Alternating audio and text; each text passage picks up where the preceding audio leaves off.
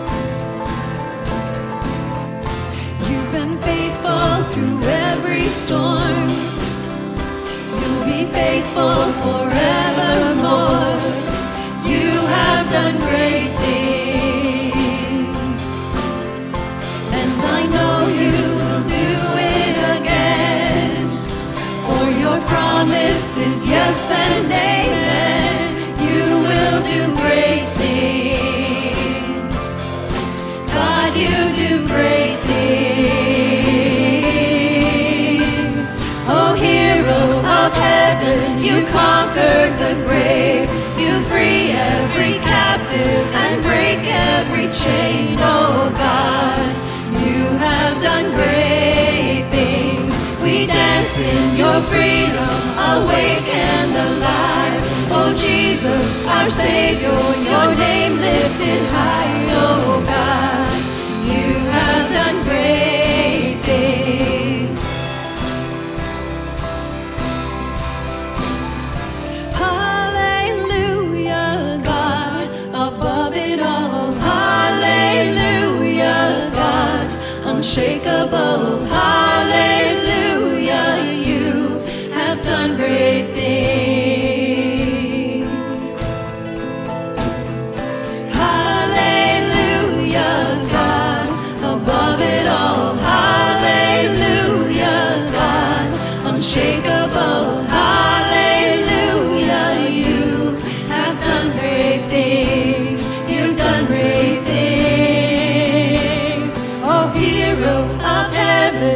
Conquered the grave. You free every captive and break every chain. Oh God, you have done great things. We dance in your freedom, awake and alive.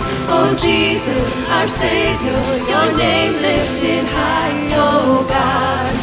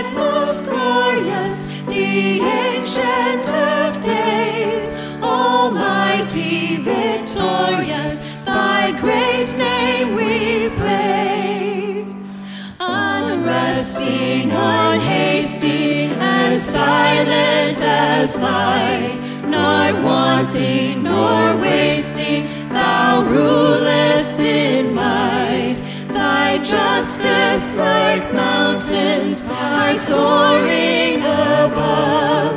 Thy clouds which are fountains of goodness and love. To all life thou givest, to both great and small. In all life thou livest, the true life of all. We blossom and flourish like leaves on the tree, then wither and perish, but not changeth thee. Thou reignest in glory,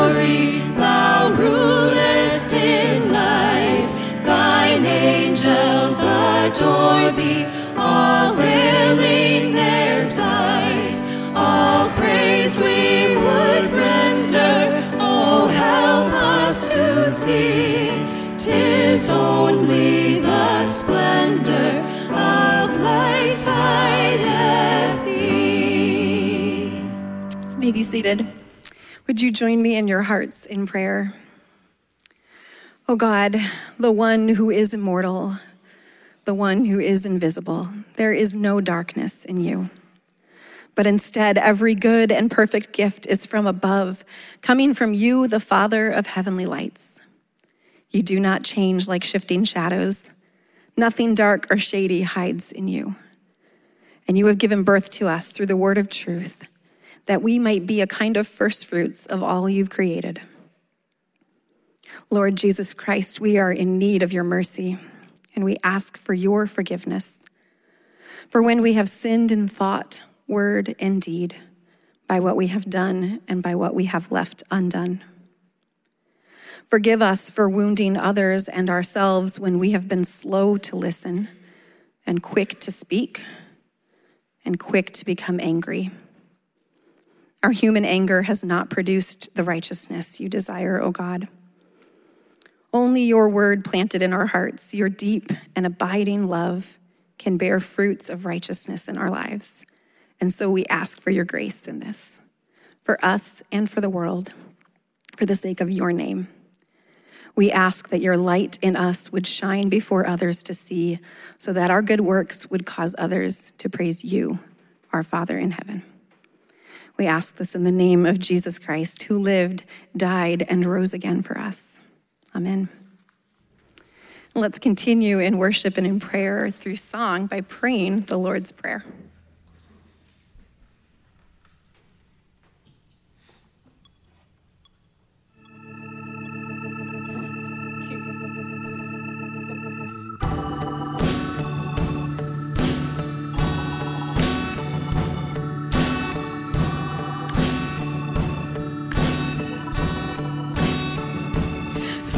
Your kingdom come. Father, that your will be done on earth as in heaven, right here in my heart. Father, let your kingdom come. Father, let your will be done on earth as in heaven,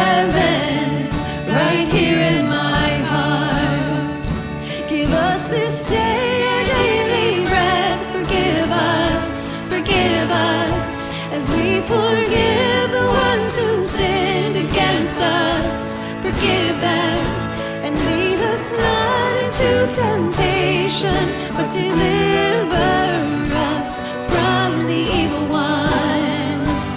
Let your kingdom come. Father, let your kingdom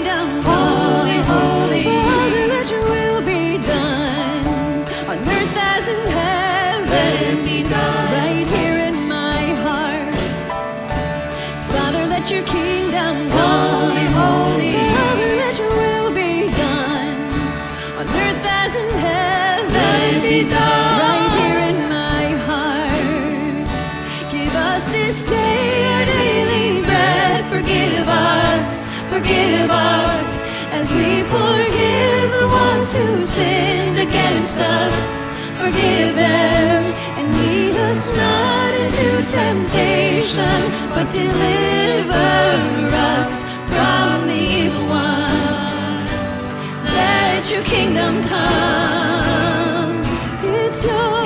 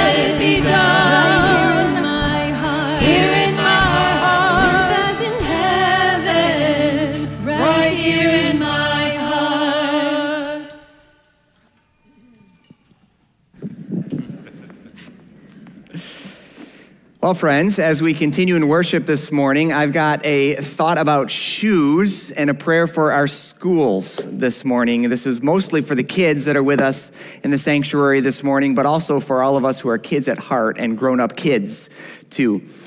You'll notice soon, if you haven't already, that this morning our focus is on the book of James, which is the bossiest book in the Bible. It has the most commands, the most imperatives in the shortest amount of space.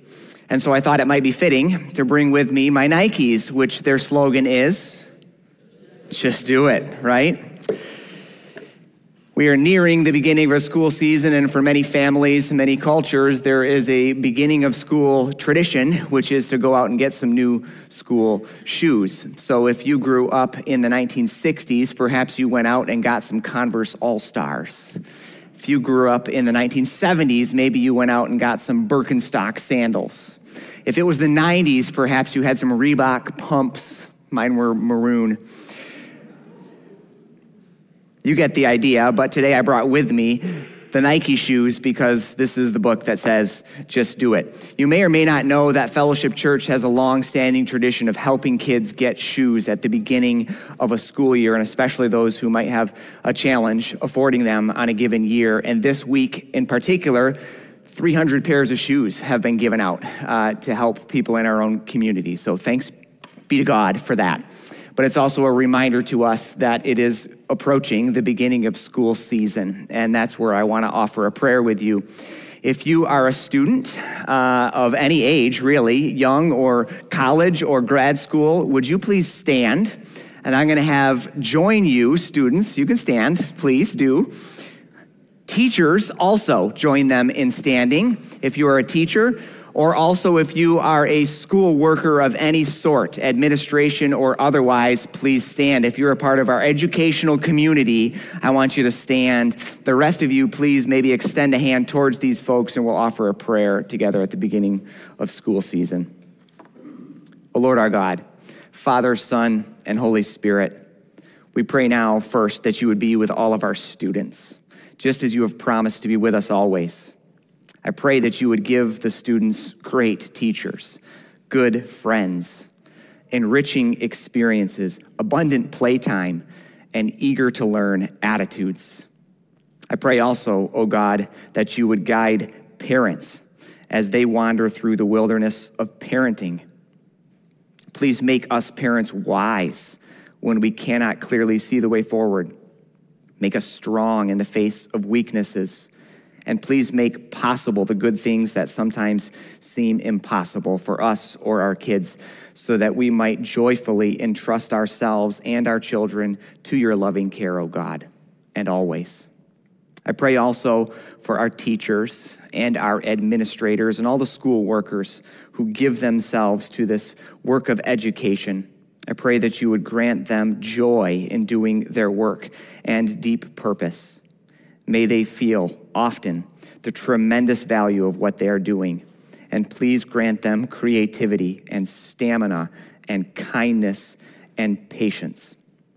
And as this school year soon starts, I pray for the whole system, from budgets to buildings to committees and projects and teams and all the other little parts. I pray, even in the places where you cannot be named, O oh God, I pray that you would yet still be present and active. We offer this new school year and all of its people, all of its parts to you, O oh God. And we ask you to join us in it. And all God's people said, Amen. Stay standing because everyone else is going to stand. Please stand, everybody. And I want to remind you this morning that we gather to celebrate the fact that it is because of the life, death, and resurrection of Jesus Christ that we have peace with God and peace with one another. So, would you take a, a moment to share a sign of that peace with those around you?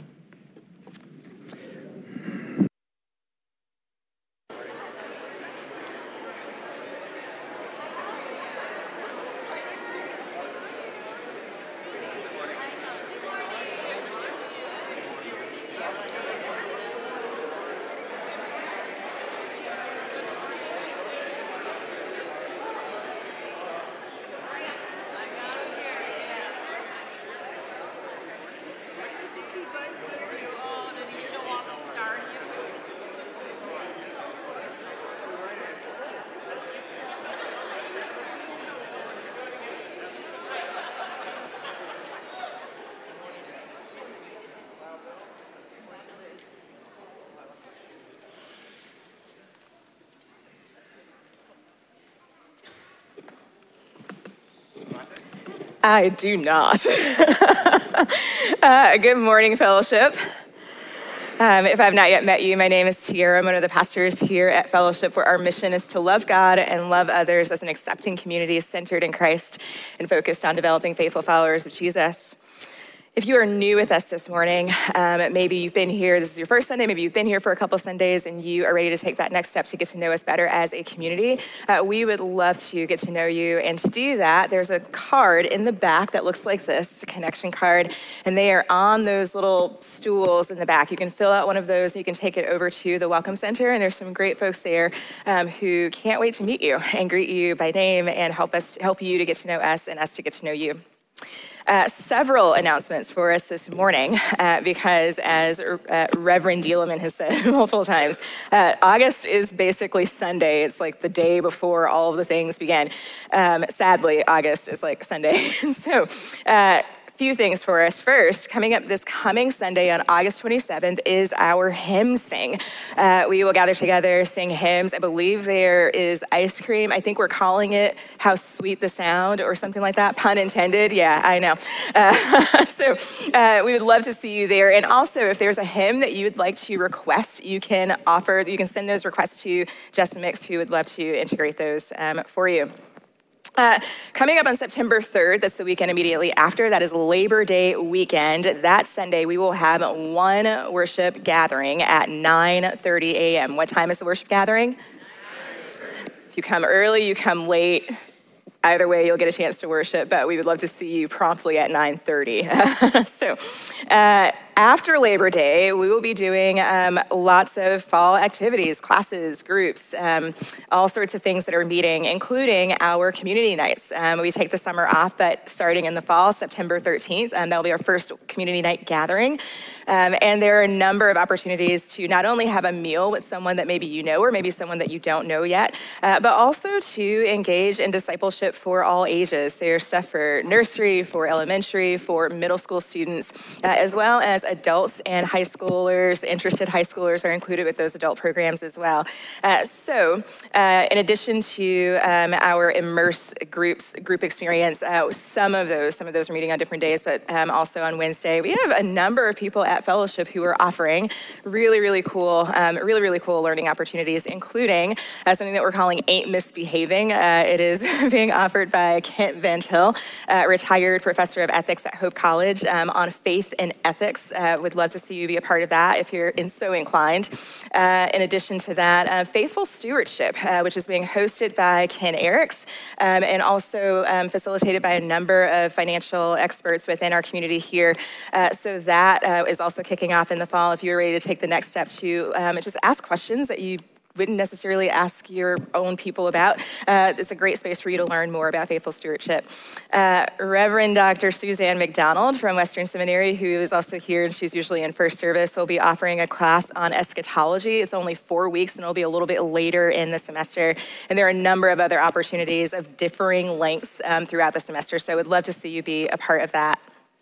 Speaking of community nights, uh, during community nights, our elementary school, or, uh, elementary school students do something called Blast. Uh, they do that with Miss Betsy, mean, it's a great time of fellowship, but also formation and learning. And so we have a number of folks who are coming back to continue serving our elementary school students uh, during that time, and we could use a couple more folks. Specifically, Miss Betsy is requesting one male volunteer and one female volunteer uh, to help not with teaching necessarily, but with just kind of building relationships with kids, um, helping them with games and crafts and group activities and faith formation. She said she think of it like youth group for kids. So if you're interested in learning more about that or in serving our kids this semester at any point during the semester for whatever duration, Miss Betsy would love to hear from you and you can reach out to her directly for that.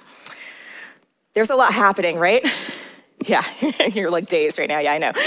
there's a lot happening at Fellowship, um, and there's a lot happening through Fellowship. We are so blessed as a church that we get to do so much ministry work together, um, but that we also just get to partner with God locally and globally, and that is made possible by your generosity to and through Fellowship Reformed Church. So thank you for um, partnering with us financially. If you have not yet partnered with us, there are a number of ways to do so, including the giving bowls in the back and also um, online giving. One last thing. Um, if you have your bulletins, you will notice um, on one of the panels in the bulletin a number of requests for care, uh, for prayer, for um, support and encouragement as people recover um, from various things. Um, one of the things that did not make the list um, came in over the weekend. as a community, we are extending our sympathies and our prayers and our support to Chris Sprick and her husband Mark as they mourn the loss of her mother, Ruth Williams, who passed away this past Friday. So uh, keep them in your prayers, reach out to them um, and, and offer them your love and support this season. Uh, with that, um, two things. First, we're going to continue in prayer and in worship together as a community. And so we'll invite you to stand. And also, kiddos ages three to first grade, you are free to follow Miss Betsy um, at this time. Thank you. Please stand.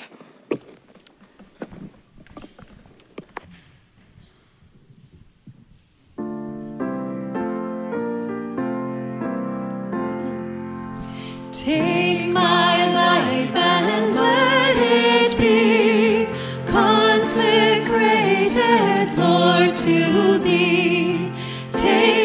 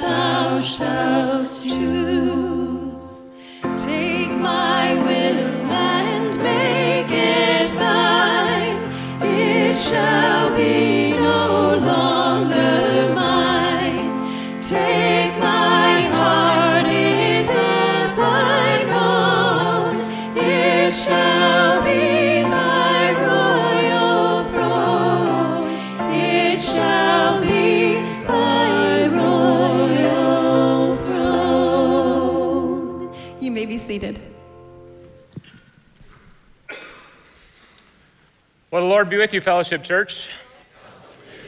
One of, or my, during my sophomore year of college, it was one of those times in my life where I experienced some unique spiritual growth, a faith greenhouse of sorts. And one of my favorite books during that time was the book of James. Probably because it was so stinking practical. And you know, maybe I just have a longing for, you know, practicing the faith rather than thinking about it. Maybe it's because I was or am still a simple minded fellow who just wanted some clear instructions on how to embody the Christian faith. Regardless, James was one of my favorite books of the Bible. And yet, this week, as I immersed myself in it again afresh, uh, my enthusiasm that I recalled has, has seemed to have faded a bit over the years. It's a tricky letter, as uh, Ross, the boss, mentioned earlier. Uh, as a, that was a joke from Camp Geneva, sorry, I should uh, clarify. Um, it's a book of shoulds, of do's and don'ts. You should live this way, you shouldn't live this way. And it seems to have very little mention of the grace and love of Jesus Christ that is so clearly spelled out in so many of Paul's letters.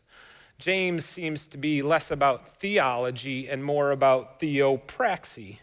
In fact, as Ross the boss mentioned, there's 54 verbs that are conjugated in the imperative form. This would mean like verbs that end with an exclamation point. Do this, rejoice, live this out, go. You get the idea. And there's only 108 verses in the whole letter, which means that every other verse on average would have an imperative verb. It reads more like a Vince Lombardi locker room speech than an Ernest Hemingway novel. And maybe that's why there's so many critics of it, especially in the High and Broward Academy. That doesn't take much research to discover that it has some seriously mixed reviews. Famously, Martin Luther called it an epistle of straw, claiming it had no evidence of the nature of the gospel in it at all. Another Martin, Dibelius, whoever he is, said, This is a jumbled series of unrelated teaching materials strung together in haphazard form. Zing! Wow. Others, slightly more generous but equally skeptical, have said James preaches Jesus Christ just in his own peculiar way. Or James reflects a type of Christianity as different as well can be imagined as Paul and John. Which is all to say that in our summer series on the letters of the New Testament, James stands out as a bit of an outlier. It's a unique letter because of its content, but also because of its title. We've made a switch from letters that are uh, uh, titled based on the audience that are receiving it, and this now we're in the letters or the epistles that are titled by the one who wrote it. James stands out. It's a little different. And as tempting as it may be to ignore controversial things or set aside things that are different than the rest. I think we want to jump right in this morning and this week, if you would like to, follow along on the reading little plan on our little postcards that we have for you. My hope is that we might take this straightforward book and not look to poke holes in it or say what's wrong with it, but rather be open to the Spirit's convicting power in reading it. And this morning, we're going to take just one of his jumbled teachings and consider what it means for us as a church and maybe even as individuals. But before we do that, let's pray. Oh God, your word is said to be sharper than a double edged sword, penetrating our souls and our spirits. This is certainly true, and maybe especially in the book of James. May we, by the power of your Holy Spirit, though, be open to you and to your word for us today and in this coming week. In Christ's name we pray. Amen. James 2, verses 1 through 10. My brothers and sisters, do you, with your acts of favoritism, really believe in the glorious Lord Jesus Christ? For if a person with gold rings and in fine clothes comes into your assembly, and if a poor person in dirty clothes also comes in, and if you take notice of the one wearing fine clothes and say, Hey, have a seat here, please, while to the other one you say, Stand over there, or sit at my feet, have you not made distinctions among yourselves and become judges with your evil thoughts? Listen, my brothers and sisters. Has not God chosen the poor in the world to be rich in faith and to be heirs of the kingdom he has promised? Those who love him, but you have dishonored the poor. Is it not the rich who oppress you? Is it not they who drag you into court? Is it not they who blaspheme the excellent name that was invoked over you? You do well if you really fulfill the royal law according to Scripture. Love, you shall love your neighbor as yourselves. But if you show partiality, you commit sin and are convicted by the law as transgressors. For whoever keeps the whole law but fails in one point to become accountable, fails in one point, has become accountable for all of it. This is the word of the Lord. In a book filled with imperatives, this chapter 2 stands out a little bit because of the effort that James took to illustrate his point with a parable. In other passages, he illustrates his point with Old Testament characters as examples of faithfulness. But here, in this instance, he uses a parable, maybe like his brother Jesus did, one from everyday life, one that we can even relate to in the here and now. He wants to double down, you might say, on his point of showing no favoritism, especially in the church. Popular topic, or a really popular topic also in our families, if you know what I mean. We sometimes have those favoritism experiences there as well.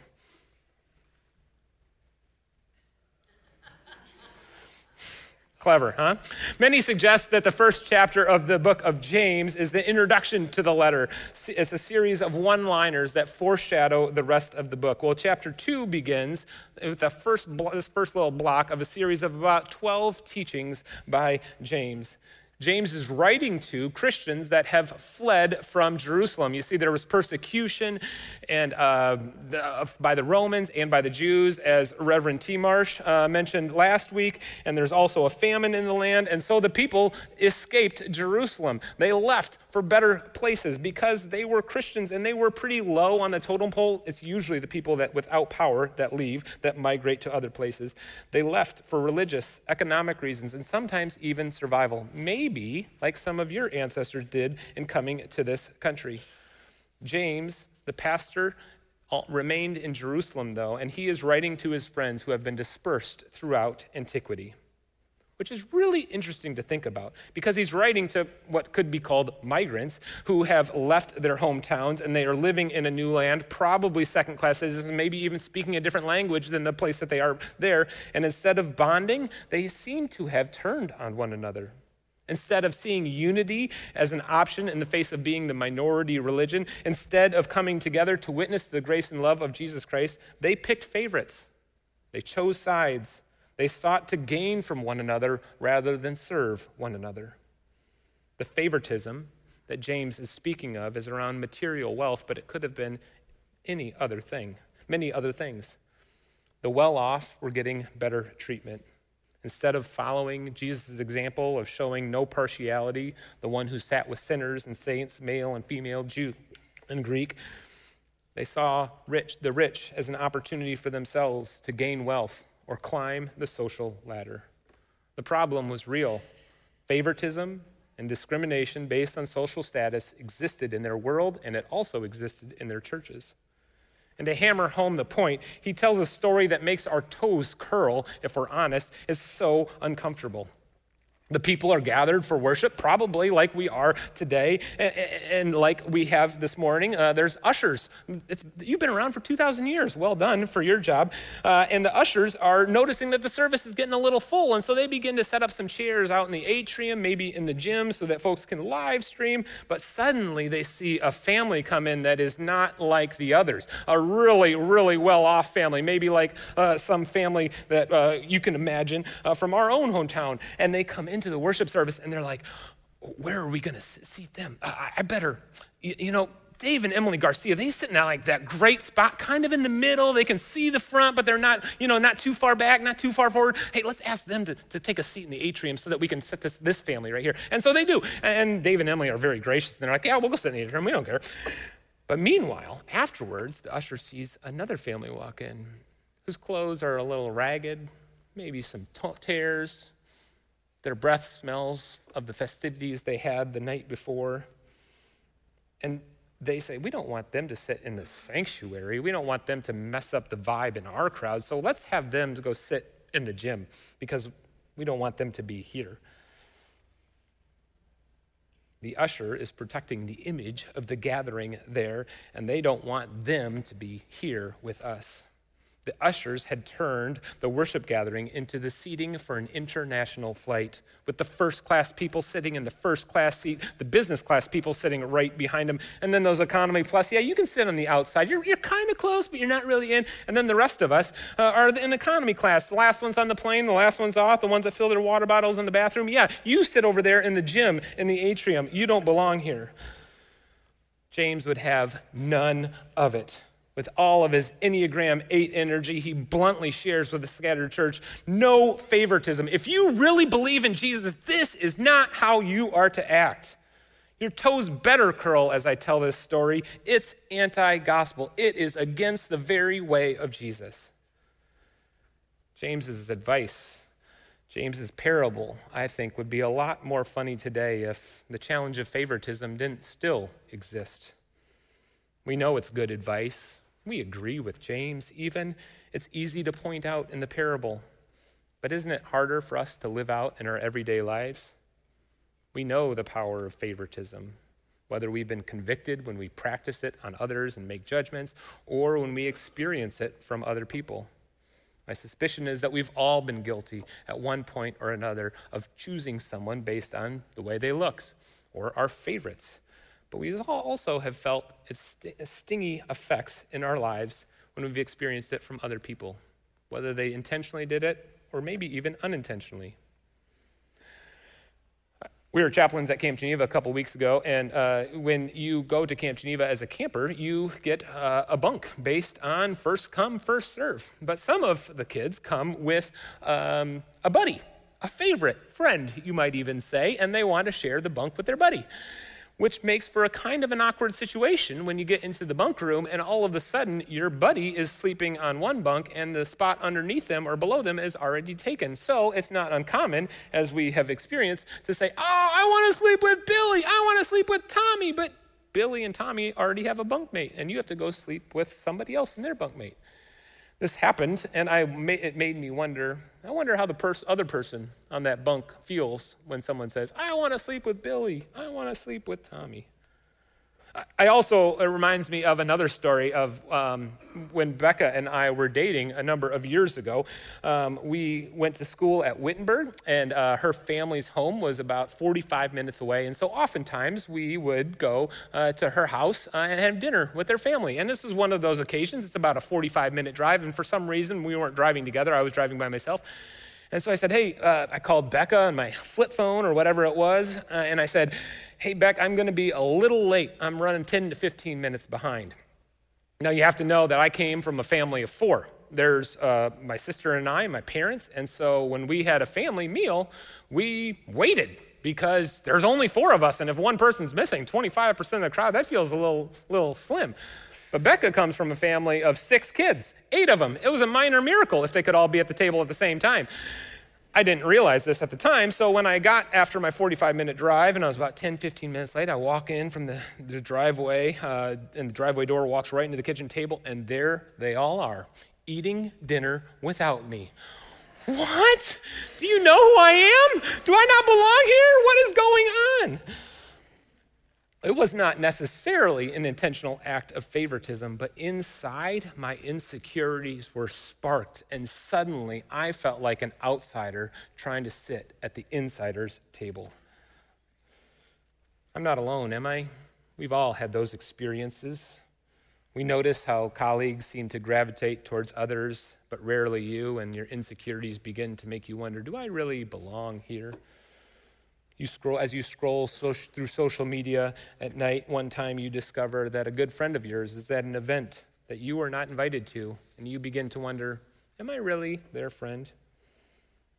Or maybe as you enter the cafeteria lunchroom and you're a new kid at the school or even a kid that's been there for a long time and you wonder where you're going to sit and so your eyes are peering just waiting for someone to make eye contact waiting, waiting for someone to raise their hand and invite you over but no one seems to and you begin to wonder amongst so many people does anyone even notice i'm here Or maybe at the holidays, you notice that your siblings always seem to get a gift that's just a little notch not nicer than yours, and you begin to wonder Am I ever going to be the family favorite? Favoritism stings, doesn't it?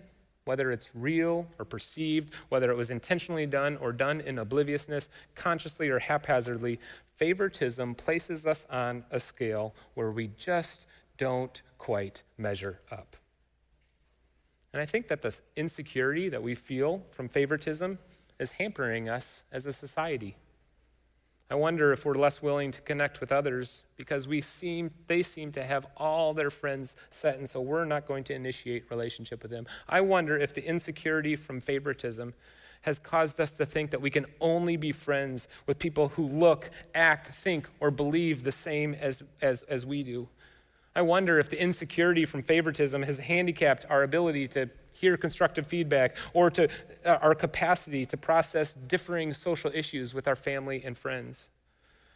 And I wonder if the insecurity from favoritism has even caused us to belittle or mock others, or at our worst, dehumanize people that are different from us. Unfortunately, I think that the church in North America hasn't necessarily been much better. Recently, I read an article that churches have become even more, increasingly so, racially, politically, and even socioeconomically monolithic in the last number of years. There are fewer and fewer places in our society where we can interact with people who think, look, attain differently than us. James' appeal in chapter 2 convicted the first century church, and I think it still convicts us today. I like the way that one commentator summarized this passage when uh, he said that James's challenge not to discriminate graciously disrupts our natural way of treating others who are different from or disagree with us.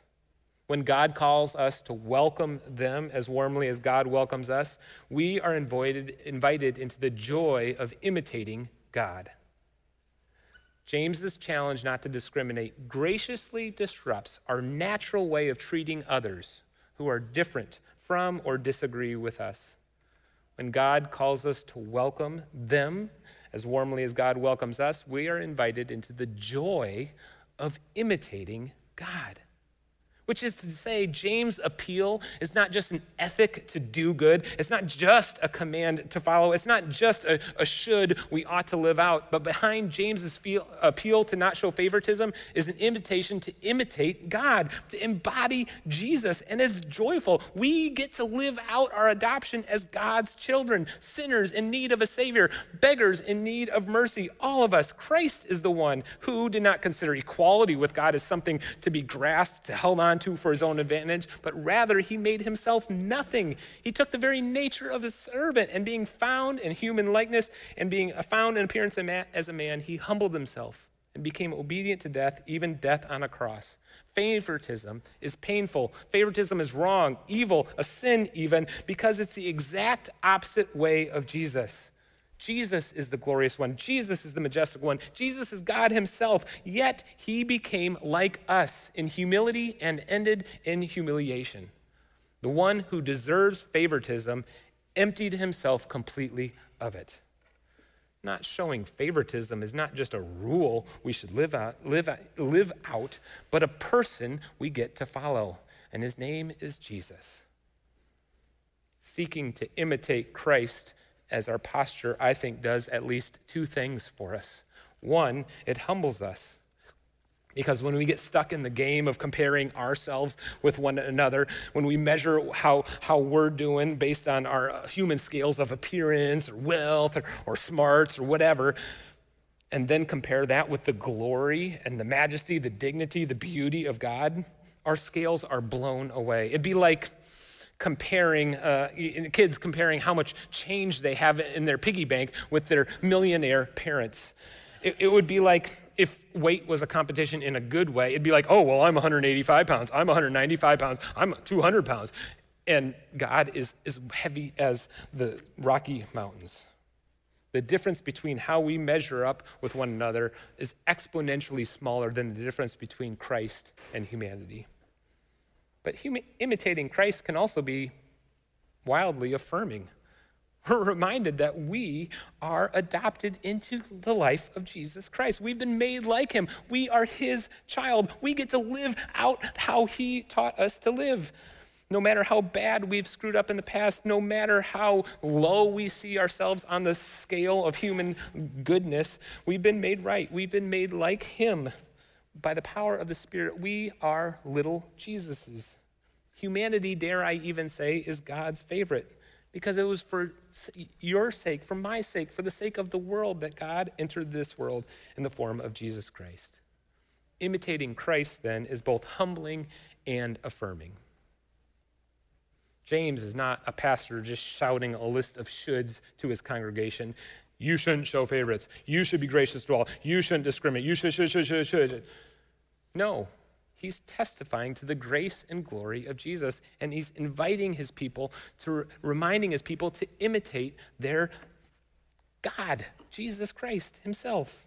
Not because they have to, but because they get to. And it's the best way to live as individuals and as a community. It's got me wondering what's it look like for you, for me, for us together to imitate Jesus by not showing favorites? At Camp Geneva a couple weeks ago, I was talking with a person there that had spent a lot of time at Camp Geneva. They were surrounded by people their own age, they were earnest in their faith, and they were seemingly having a great summer at Camp Geneva. But in a conversation with this person, I asked, How you doing? Oh, good, good, good. And I said, How are you really? How are you really doing? And what this person said broke my heart.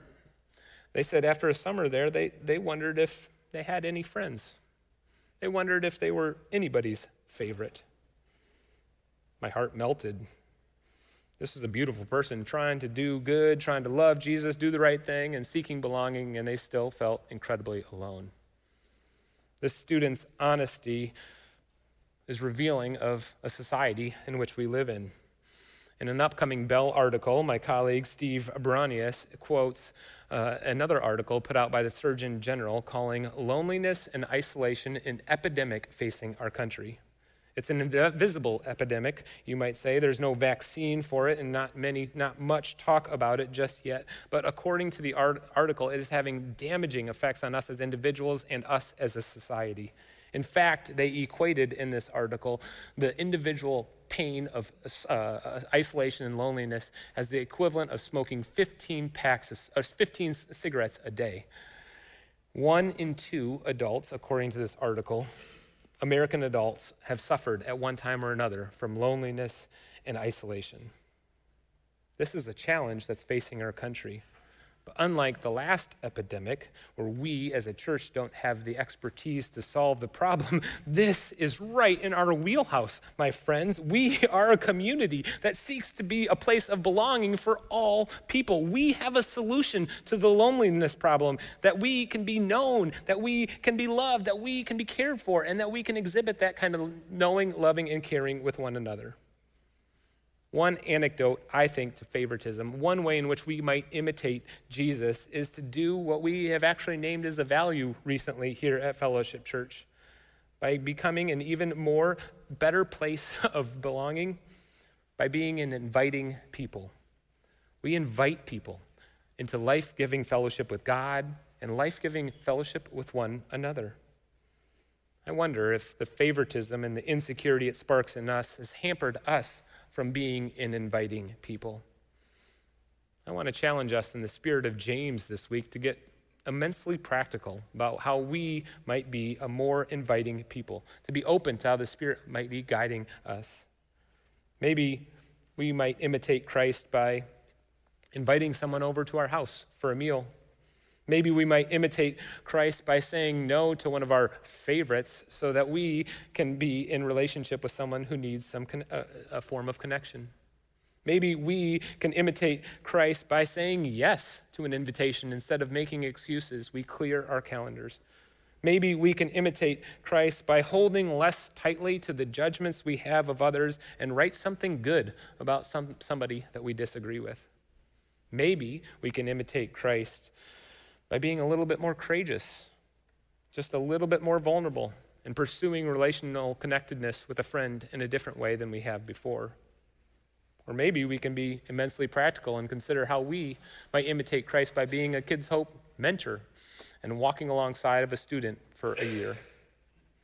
The book of James can easily be read as a list of shoulds, but James' primary, primary concern is that the body of Christ is that the body of Christ might imitate what it calls itself, a true body. Maybe more than ever, our world, our society, our community right here in Holland needs to know that they belong, body and, body and soul, to this body. And maybe we can fight favoritism by inviting others into fellowship and practicing it better with ourselves. In the name of the Father, Son, and Holy Spirit, amen.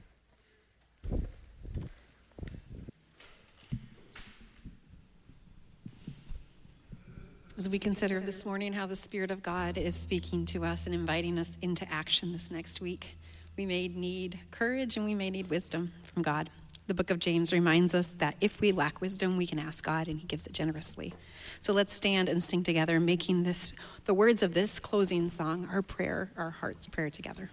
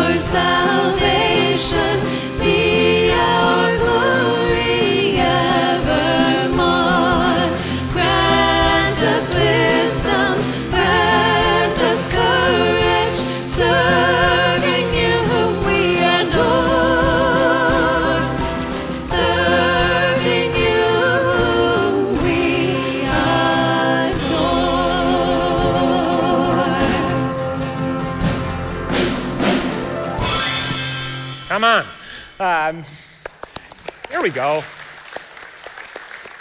May God give us uh, courage and wisdom as we seek to be an inviting people, inviting people into life giving fellowship with God and with one another. And may the grace of our Lord Jesus Christ, the love of God the Father, and the fellowship of the Holy Spirit be with you now and ever and forever. Amen. Go in peace.